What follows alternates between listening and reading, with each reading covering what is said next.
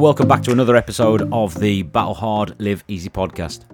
As we as a nation were preparing to exit lockdown 2 in the run up to Christmas and drop into our tiers, I was really fortunate enough to steal a little bit of time away from Hannah. Hannah is a senior, or was a senior respiratory physiotherapist working for the NHS. She's now moved on to new, uh, fresher challenges, but still working within the NHS. But yeah, what's really important is that Hannah was in the thick of it, as you um, as you might call it, as with all the other NHS staff during the main um, during the main COVID lockdown originally recorded as an exclusive for um, our Battle Bootcamp members. If Hannah refers to any numbers or data, she's doing it specifically for a um, for a, a given area. Let's get over and listen to the audio cut of that interview.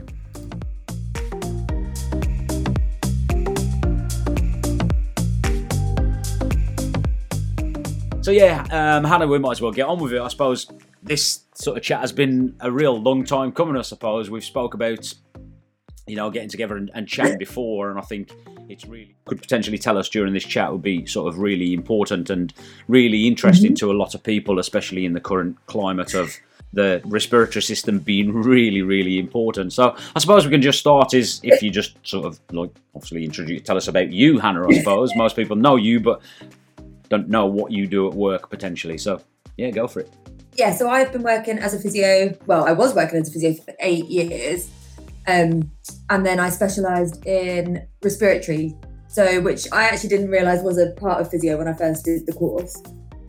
Um, and mainly it's working sort of on intensive care, um, clearing people's lungs full of phlegm, um, getting people sort of breathing appropriately, breathing more effectively, um, strengthening their respiratory muscles, seeing patients after they've had operations, making sure that their lungs are clear and physically able to get back up again.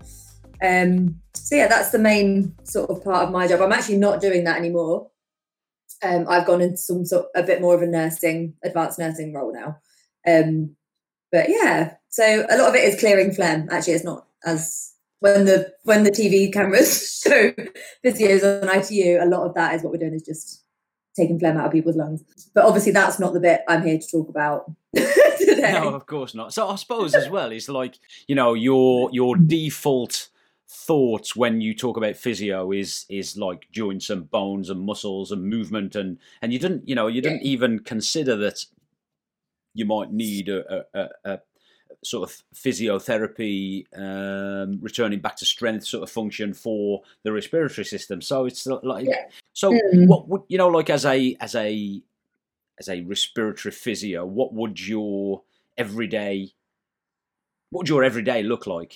Your, your general before pre-COVID, you know, what would your day? Pre-COVID, yeah, yeah, yeah. Um, so intentionally, yeah. So initially, we'll go on to intensive care. Um, have a little walk around, have a look, and see who who might need us. So we get to work sort of with the ventilators. We can tweak them if we need to, making sure that patients get the good, appropriate pressure and appropriate volume um, for their weight and for their size. Um, and depends on what they've had done. So a lot of the post-operative patients might not be on a ventilator for very long, but still because of where they've had their surgery um, and some of the surgery that they do, they have to deflate the lung and things like that. So it's about, just about making sure that they inflate and kind of get as much volume as they can, really, mm-hmm. um, to go back to back to normal. Um, the more sicker patients then will have a risk of retaining lots of sputum because you every day you're clear, you clear about a liter of phlegm a day and you don't but you don't really realize that because you might just cough and swallow it. Mm-hmm. you don't really you don't pay much attention to it at all. Um so obviously those patients that are sedated and ventilated can't do that themselves. So if it does accumulate and then get infected then it accumulates more and then that can cause um some more serious issues down the line in terms of further infection. Um so we spend a lot of time clearing that. Um the easiest way to relate to it is more like your cystic fibrosis patients. Yeah. so if you can see all the all the techniques that they use, like hitting the chest and shaking the chest and lying them down and that sort of thing. So you can use that on any patient really that can't clear their own phlegm. So not necessarily just them. So we do a lot of that. Um, and then I used to do an outpatient clinic um, once a week, which involved um, more dysfunctional breathing, which is what we'll talk about a little bit more yeah. in a bit. Um, but also getting patients to be able to clear their chest on a normal on a normal day. So patients that have got with COPD, chronic obstructive pulmonary disease, um, and things like that. So very big end of the spectrum going from outpatients to then kind of your ventilated ventilated patients really. I suppose everybody knows the respiratory system, network of organs, tissues, just to help you breathe. But why is breathing important? Apart from the obvious reason of obviously keeping us alive, um, getting your oxygen in, getting your carbon dioxide out, there is a way in which it can become either less effective or more effective or efficient, um, depending on the pattern in which you do it. Um, so essentially, we should all be. It's, it's a bit of a weird thing because obviously you do it for years and you never think about it, and it's something you don't have to tell your body to do, but it's something you also can control. So it's one of them sort of mixed. Uh, mixed things in your body. Um, and if for some reason it does go a bit wrong, I don't like using that word, but for ease, um, then there are ways in which that can present itself and you might not realize that it is to do with your your breathing or your respiratory function. Um, but then there are ways in which you can train your respiratory system to be more effective. Because don't forget your diaphragm is a muscle um, and i think most people forget that that needs to be strengthened and maintained as well as well as all your intercostal muscles as well around your ribs that need to be um, as strong as they can really um, there's a big link between your diaphragm and your quads and your diaphragm and your leg muscles in general. Um, so essentially, the stronger your diaphragm is, the less, the longer it takes for it to fatigue. And so the longer time you've got before it wants to draw back the blood from the rest of your your body, really. So the stronger it is initially, um, the longer it can go without having to take all the energy back from everywhere else. So you should be able to go for slightly longer. Obviously, I, I talk about always banging on about the importance of not only with running now. You know, I used I used to talk about that a lot. Is is sort of breathing patterns when you're running that really help helped me. I found you know like just a, a, a two in one out pattern when I've picked my pace up really helps me just maintain that pace and stay focused and just helps my my system just keep. I just find that really really helps. But um, I think I talk about it in when we carry out an effort with a weight you know the importance of breathing. I say, you know, if that's that last thirty to ten to thirty percent of that effort that you're doing, take that big breath in. You know, fill your body up with air. Um, allows yeah. the body to put it where it needs to be before you before you excel. So is I also do, Hannah. I do. You know the app, Apple. I don't know if you know Apple Watch have a breathe um, app, and it says yeah. just take a minute out, breathe in seven seconds, breathe out seven seconds over a minute and that really does yeah. relax you. Is there any sort of other sort of things that you can do um, with breathing to to sort of that, that you would suggest practice, you know, daily? I don't know if anyone's got if anyone is just sitting, sitting down at the moment. So put if everyone could just put one hand on your chest and then one hand on your stomach and by your belly button. And I want you to just take a minute just to see this movement because I know some people out there are definitely dysfunctional breathers because I'm sad and I can spot them a mile off. Once you kind of realize where your movement is, does it feel mainly from the top or does it feel mainly from the from your abdomen, from your stomach? I can't actually see the answers if anyone's writing them down. So for me personally, I think it was like mid so it's something. It's an interesting thing to think about because it's again, as I said, it's something you never really think about. But essentially, we should be breathing from our stomach all the time. So when you breathe in, your stomach should expand, and when you breathe out, your stomach should go down. Which sounds the complete opposite of what anyone has ever taught you before. Mm-hmm. Um, and it's essentially it's because that's where that's what you want to activate first. You want your diaphragm to work first, and then your lungs fill up from the bottom, and then go to the top. So the last bit that should fill up is the very top of your the very top of your lungs. Um, for different different reasons, um, people will start to breathe from up here, and within when you're doing exercise, that is completely normal. That's you know that's like the top up bit of your lungs that you need. Um, so don't try and practice any of this at the moment um, while you're trying to run up a hill.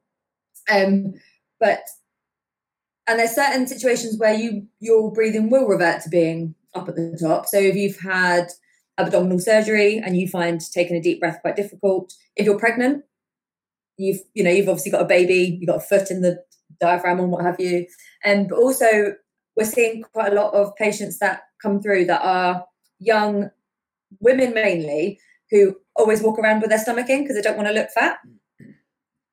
And so that patient group then just tends to develop like an upper yeah.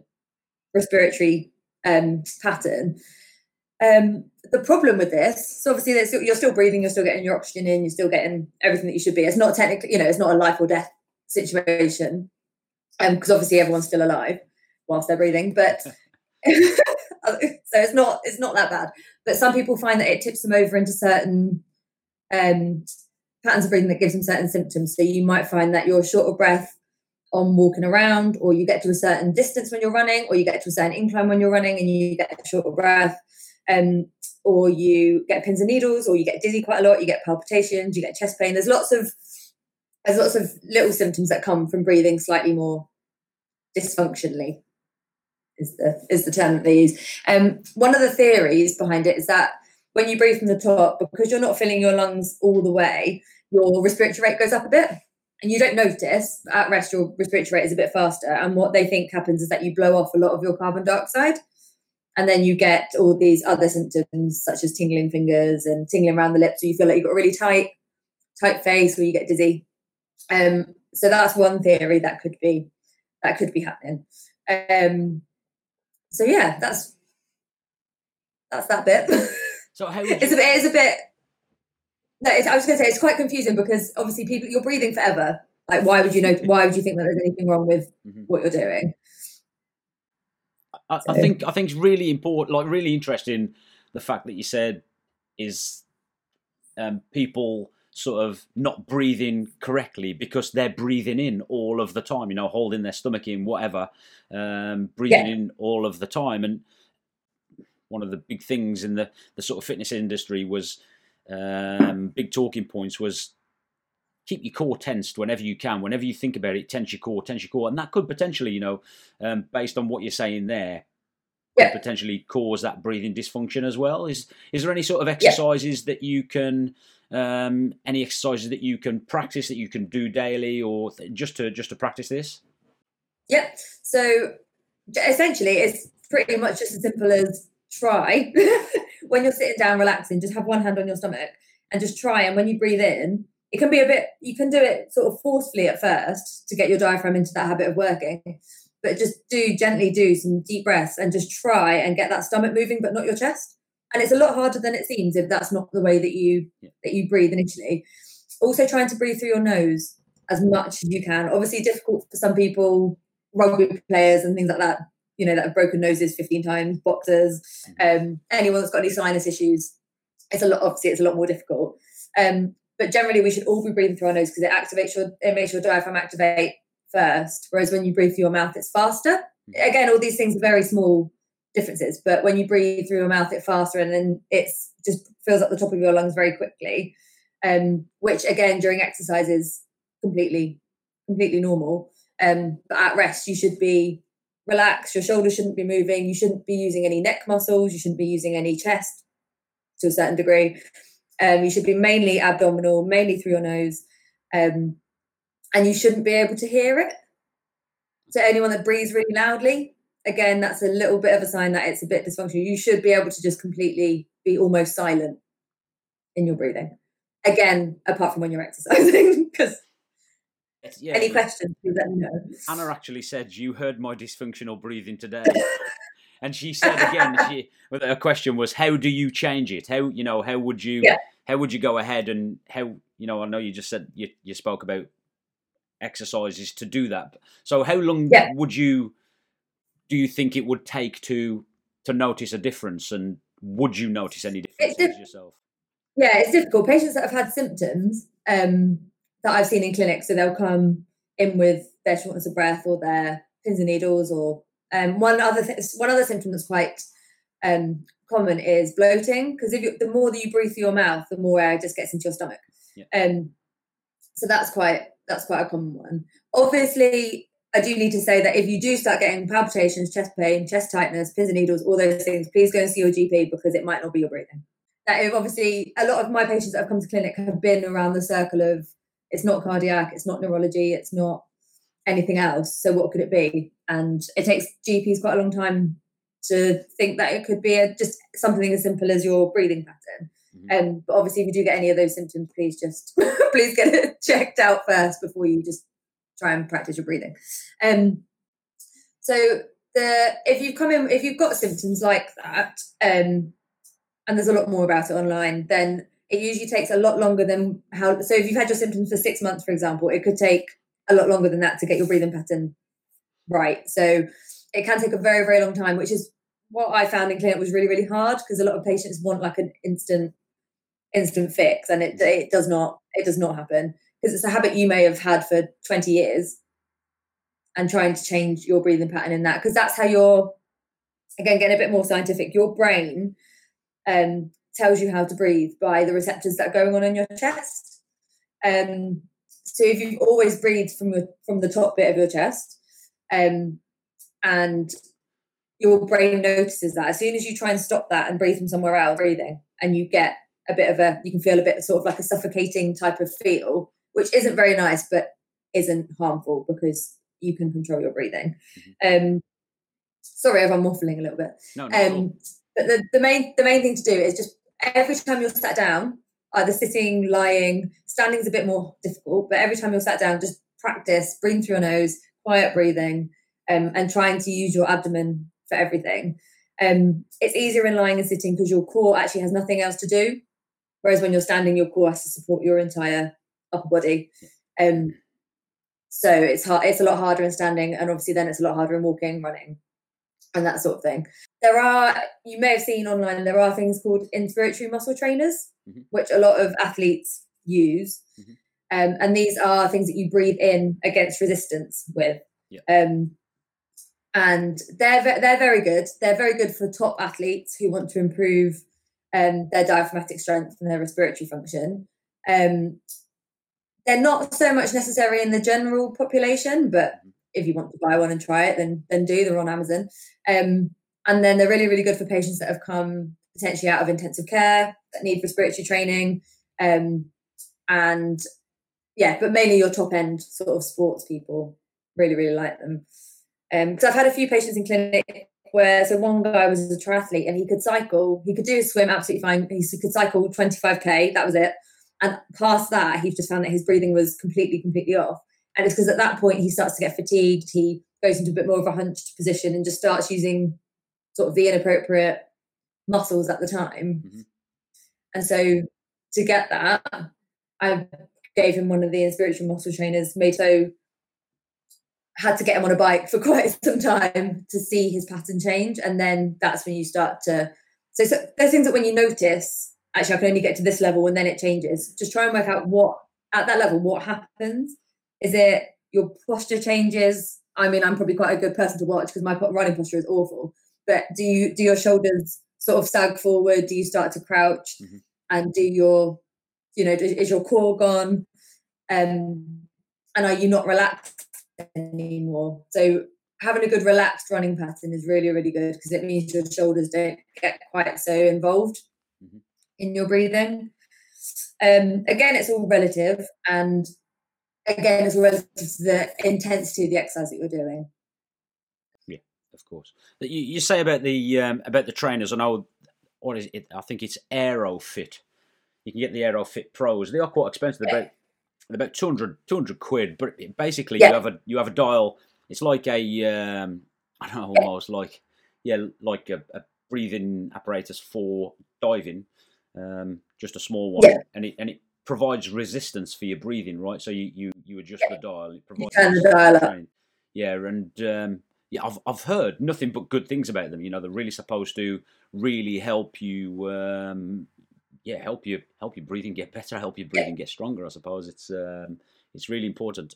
Um, and another thing that that sort of I took me such a long time to work this out as well that I used to suffer with have celiacs and obviously when we breathe, you inhale proteins, dust, mold, pollen, and I notice it more now. You know, if I run in the summer, especially where we live now, if I run in the summer and I run past some of the fields have just been cut, um, you know, like the wheat fields and stuff there, it's like gluten, like breathe.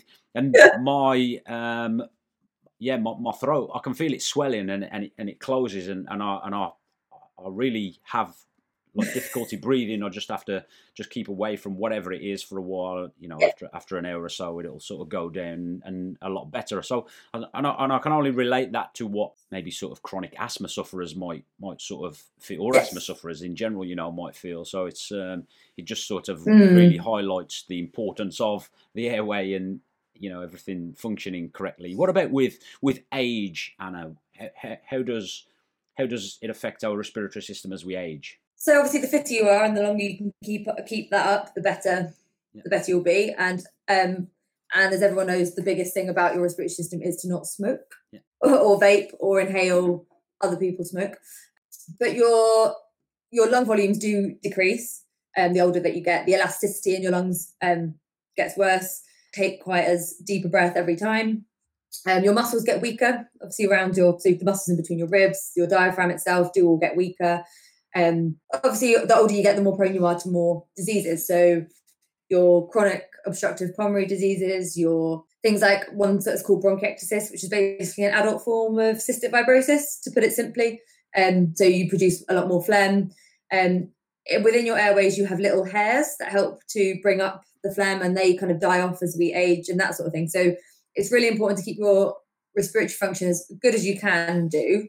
Um, but a lot of it will be about your training and keeping yourself fit and generally overall being as being as fit as you can do because the stronger you are generally the stronger your muscles are at that at that time. Obviously there are you know there are things that you know these illnesses you can get at any time whether you're a smoker non-smoker no matter how old you are it doesn't you know it can hit anybody. So just like covid but it does help you generally in the long term. The stronger you are generally the stronger your respiratory muscles will be as well. Interesting. And what about um, yeah. what about diet Hannah? How does does does that affect or impact? Diet itself, no, but your weight.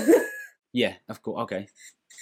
Um, the more the more uh, fat you hold around your stomach, the harder you're to push against that, and so that that does um do like, put on, especially you know, and obviously the bigger you are, um, we're talking quite extreme here. The harder it is for you to walk, and the harder it is to, for you to get that volume in, just because a lot of it is due to the pressure that you have from from the body fat tissue that you have. And um, when you're lying down so a lot of patients there are that are quite big it does happen to patients that aren't quite so big but for some people that are um, at the higher level of of on the scale when they lie down they then have to use some machines to kind of hold their airways open because they're so not so much diet in itself but make sure you maintain sort of a healthy body weight so I, I, think sort of going in nicely to that, I've I think I've I've spoke to you before, discussed my sort of annoyance with you before at sort of people on social media, dietitians, nutritional people, saying to people that that you know cardio is not that important. It's all about calories in, calories out. That's what important. Of course, you know we've done lots of talks over that over the the, the, the last few weeks about that, and and that is really really important. But you know I've I've heard like real high profile people say is like if you want to get your cardio in each day, just park further away at the car park at the supermarket. You know that that's going to sort your cardio out for you, and that that really really sort of stresses me out. It really does annoy me. It's like these people are are generally PTs as well, and you're you're saying to people you need to do your strength and conditioning work, but you don't need. It's all right. These muscles here that, that we need to breathe and our heart and, and all of that. And you know, you just spoke about the diaphragm. Is you don't really need to work them. You know, so they're okay. They'll look after themselves. Yeah. And COVID sort of highlighted the importance to have a good, strong, functioning respiratory system. So, what what what would you say to people about you know? It's like if they're thinking right, just walking from my car to there is enough cardio, or is there is there things you can do just sort of easily from your own home in in order to strengthen your your respiratory system? I guess as you, you know, obviously cardio is important. It's not just important for your um, you know, calorie burn or whatever, because obviously it does burn quite a lot of of calories, but it does also a lot of it does relate to sort of your VO2 max. So that is the amount of basically how effective your body is at using oxygen. Um, and the but the best way to measure that is is in a lab with one of the masks, and you're on a treadmill for ages until you sort of fatigue. Your smartwatch can give you ran, um, sort of like a trying to work out what it's what it's called. Really, it's like a relative VO2 max. So there's obviously it's not measuring exactly what's coming in and what's coming out, but it can sort of work out how fit you are by your weight, your height, and your heart rate and your oxygen saturations that go through the device. So the higher VO2 max that you've got um, is the longer that you can, you know, the longer you can train without having to rest or without fatiguing. Um, and the way to improve your VO2 max is definitely by cardio. So whether that be going you know, running, swimming, cycling, rowing, and uh, those sort of endurance things, but also mixed up with um, things like your interval training, your HIIT sessions, anything that increases your heart rate and makes you, you know, makes you out of breath, because that's that essentially that's good. So telling telling people to walk, you know, use the stairs instead of the lift and get off the get off the bus to stop earlier, etc. There are all ways in which you can add in um, steps to your day, add in a little bit of functional fitness to your day. You know, they're, they're really, really good tips for someone starting out or um, doesn't really know where to start from a sort of getting fitter perspective or someone that's quite overweight trying to start off losing weight and they don't really know what to do. They're really, really good tips in your day, but you can become very comfortable with them quite quickly. Mm-hmm. And so you're in order to have your body as optimum as it can at rest, you need to push it to the point where you're you're stressing your body. And as you mentioned before it's the eustress not just a it's not a bad stress. It's a good stress. Um yeah you need to you need to do sort of above and beyond what you do every day. So if you get off the bus and stop early every day soon that's going to become your normal. And then your body gets used to that and then just goes back to where it was before. You might be fitter but you're still not pushing yourself to the point where your body needs to stress and needs to adapt um so all those things are really really good as a baseline and things to maintain maintain your maintain your fitness and that sort of thing. Um, and no one really wants to be sharing lifts and stuff anyway at the moment. So, um, but with um, yeah, in order for your body to adapt and continue to and continue to adapting um, and making those changes that you might want to see, you do need to include the cardio and you do need to push your body in in that in that sense. Um, by pushing yourself to the point where your body needs to adapt to that stress. But in the same, you need to make sure that your body then recovers after that. Otherwise, that adaptation doesn't to the point that you want it, the point that you want it to. So all those things are really, really good little tips. But for might be watching this and think it's really, really important to, you know, to push yourself. I think personal trainers should be careful in saying that that is enough. Yeah, agree. Because you might be strong and you might be fit, but if you can't run for the bus, then that's functionally that's not going to uh, help uh, you in general in Hannah, general life. Hannah, I've always said right is is the the time that you realize you can't run is when you need to run as well. It's like you don't know you can't yeah. run until you need to, and then you're like, oh, hang on a minute, I can't run, and I've missed my bus. So um, yeah. so yeah, it's really important. Stella says um, it's all very interesting, and things definitely change over the years. It's very important to manage your asthma, as as, as Stella says. You know, she's found out, and yeah. I suppose what I see you know from from the sessions from my point of view is is um, over the years is people who turn up for the sessions with with asthma and, and say look can you carry this for me? I might just need it at a certain point. You know, as, as as they get fitter and as they get stronger, the less they're concerned about, you know, whether whether how close their inhaler is to them, or the less mm-hmm. the less you know they they they're quite they're quite comfortable in in being out of breath and and being able to recover themselves, which is which is really yeah. sort of interesting and um, and and quite good to see as well. Andy just says at the moment my cardio cardio and breathing is abysmal um, due to long term injury. Am I right in saying the best quickest way to recover is speed marching, jogging, leading to running? Um, I love. I mean, I love his persistence. I love his persistence. I'm going to yeah. come round there, Lewis, and I'm going to sort you right out.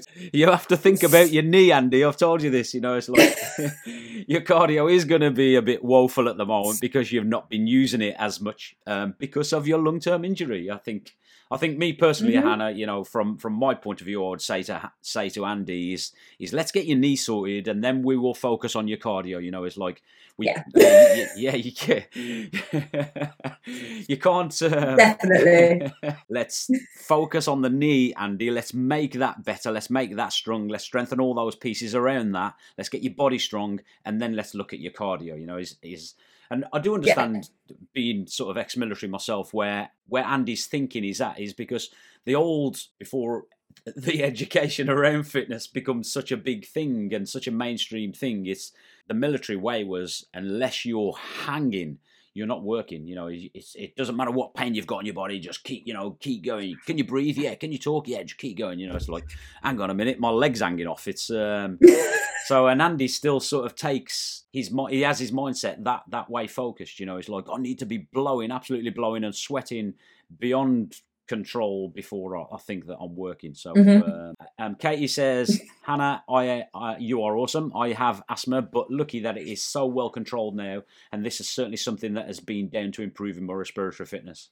Um, and Katie goes on to say, I know that's not the case with everyone. With asthma, is so variable. Um, I know I'm yeah. fortunate, so I don't know. That that will help asthma yeah it will it will help. And one thing so with so with dysfunctional breathing asthmatics are very very prone to being dysfunctional breathers. And a lot of it is because and actually asthmatics in this country do the worst out of everyone in Europe and for different for different reasons really. So it's it's really overdiagnosed here in okay. the UK um, basically, anyone that comes in with a cough, no matter what age you are, or a little bit of shortness of breath, you'll get given an inhaler. Um, but no one's actually taken the time to look at your breathing, look at what might be going on with your breathing, um, work out whether it's, you know, a lot of people with hay fever get diagnosed with seasonal asthma. Oh, that's just hay fever. Um, and it is doing everything that you described earlier, Mark, about kind of making you feel like your throat's closing up a little bit and that sort of thing. Um, the exercise induced asthma quite common. Um, and again, the, the are sort of unknown really. Your airways just have a tendency to sort of go into a bit of bronchospasm without, you know, when when that is that high intense, high breathing rate. And that is, you know, that's something that is a natural thing. But for the most part, you, you know, asthma is very, very individual. And one thing that does really imitate their inhalers, because it is um, very variable in how in how people do it and how well it's done. And that's not something you're taught when you're given an inhaler. You're actually not taught to use it correctly and use it appropriately. And it depends on you, but some people use it before they get symptoms to prevent it. But essentially, what you should be doing is using it after you've got your symptoms. So you, the whole point of having your blue inhaler is a reliever, but you can't relieve anything you haven't got yet. Yeah. So essentially, you should be using it as as it's as it's required, and you should be taking it when your symptoms come on, when your breathlessness comes on, mm-hmm. rather than using your blue inhaler to prevent anything because that's actually not what it's there for. Yeah, I th- again, um, I think um, from from my side, Hannah, you know, when I've seen people really keen and really eager to to, right, I need my in- inhaler, it's like I, I, do think, well, actually, do you? it's like, are you mm-hmm. just not out of breath? Um, and yeah. and without suffering with asthma myself, I, I, don't, I don't know how I would, you know, how how would I as a, as a you know somebody who's take as an instructor as a PT if I'm taking a session. Yeah um, you know, how would I? Are any sort of key indicators for me to look out out for? Uh, wheeziness. If someone gets to the point where they're really wheezy and they want their inhaler, then please give it to them. Yeah, yeah, yeah. Of course, yeah. yeah. The person should know themselves what is, you know, what is appropriate for them in terms of how short of breath they can get without needing it. And a lot of the time, it is. And I'm not putting anyone with asthma down. just to no. say, it is a very, very. Mm-hmm. um It's a very horrible condition and a very, very under. It's got a lot of understanding to be I think that's still needed. I think there's a lot of misdiagnosis, underdiagnosis, overdiagnosis. You know, it's all very, it's very sort of wishy-washy. And I think people just use it as a term that's not, and they don't think it's as important as it actually is when it does, when it does strike. It's a, it's a, you know, it's a life limit. It's not a life limiting disease, but it's a disease that can very quickly lead to something, mm-hmm. you know, not very nice and a, a person becoming very, very unwell. So, but I think in this country we take it very lightly I think a lot of the ownership needs to go on the person and for them to to push themselves, but recognize what they can do within the limits of their of their asthma. Um, always having your inhaler on you is is completely completely appropriate. Um, but try not to overuse it before you've managed to calm kind of kind of calm your breathing down in a in a natural sort of slow way. If that means you know you're out on a run with somebody and you need to stop and calm it down, then that's you know that's perfectly fine. Um, but just try and do that before you reach initially for your inhaler because essentially even if you use it when you're really really short of breath from an exercise perspective and you can calm it down um, you're sort of wasting it essentially because you'll be blowing that much off you'll just blow it out of your mouth again um, so do try and calm your breathing down as much as you can do um, before you then feel the need to take it but understanding your asthma is probably the most important important thing, knowing what you can and can't.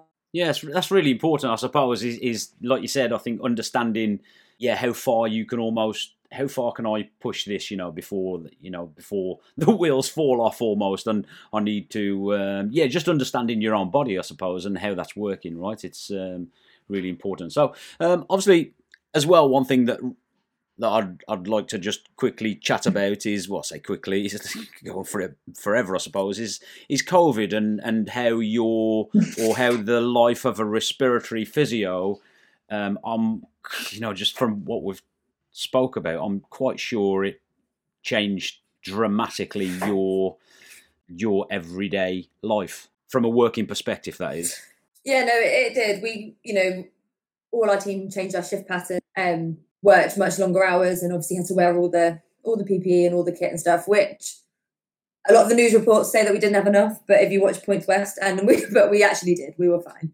Um, it it was really really difficult because the patients that you came in, the, it was so unknown in April as to what would happen to them. Um, they could be young, they could be old, they could be male, they could be female. You actually didn't know which ones would survive and which ones wouldn't, and that was probably the hardest thing to come to terms with our jobs have changed. We thought that we'd be really, really busy from a respiratory phlegm perspective, but it was not that much to do with that sort of thing. It was more the ventilation, um, playing with the ventilators, trying to ventilator, um, keeping their lungs expanded, that sort of thing. It was that type of physio that we had to try and try and do.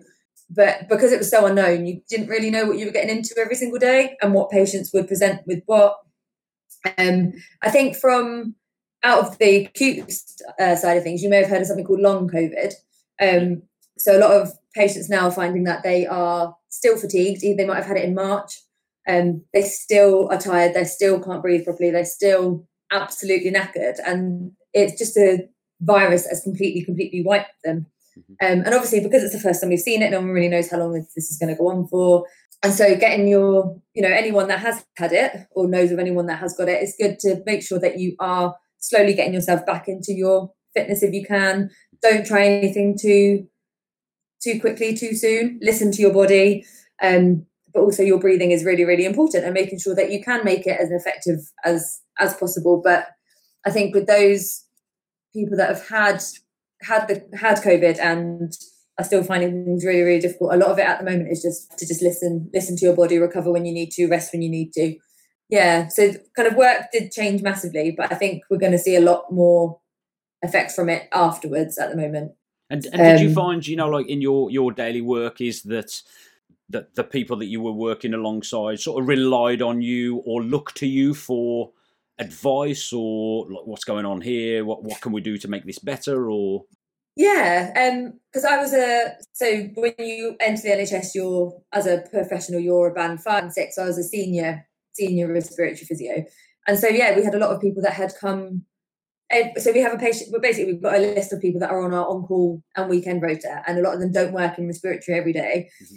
But they were all redeployed back, back to work. And being one of the seniors, you know, people asked me for my opinion and what to do and advice on each patient, and I felt like I couldn't really give that information because I didn't know, the consultants didn't know, NHS England didn't know, like Public Health England didn't know, no one in the world, like the World tried this ventilator setting. If that doesn't work, take it off and put them back on the one that they were on.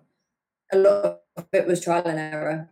You know, have we, have we learned a lot of lessons? Are, are we are we going in the right direction? It's like what what is the future? As a kind of as an intensive care and as a respiratory ward and things like that, they're definitely doing things a bit differently um, than they were. They're trying not to bring patients you know, straight to intensive care and getting them on a ventilator because that is what they did in the first wave. But actually, a lot of people have um, managed a lot more before that point. They're also when one of the drugs, so the steroids, and they're giving that out to patients a bit more. So there's a, yeah, there's a lot more, a lot of things that have been learned in the first in the first wave. None of us, as far as I'm aware, none of the physios have been redeployed back to work um, on ITU at the moment, and they seem to um, be coping with it a bit better on the ward, but getting in is still similar, still sort of 50-ish, 50 and 80 year old patients.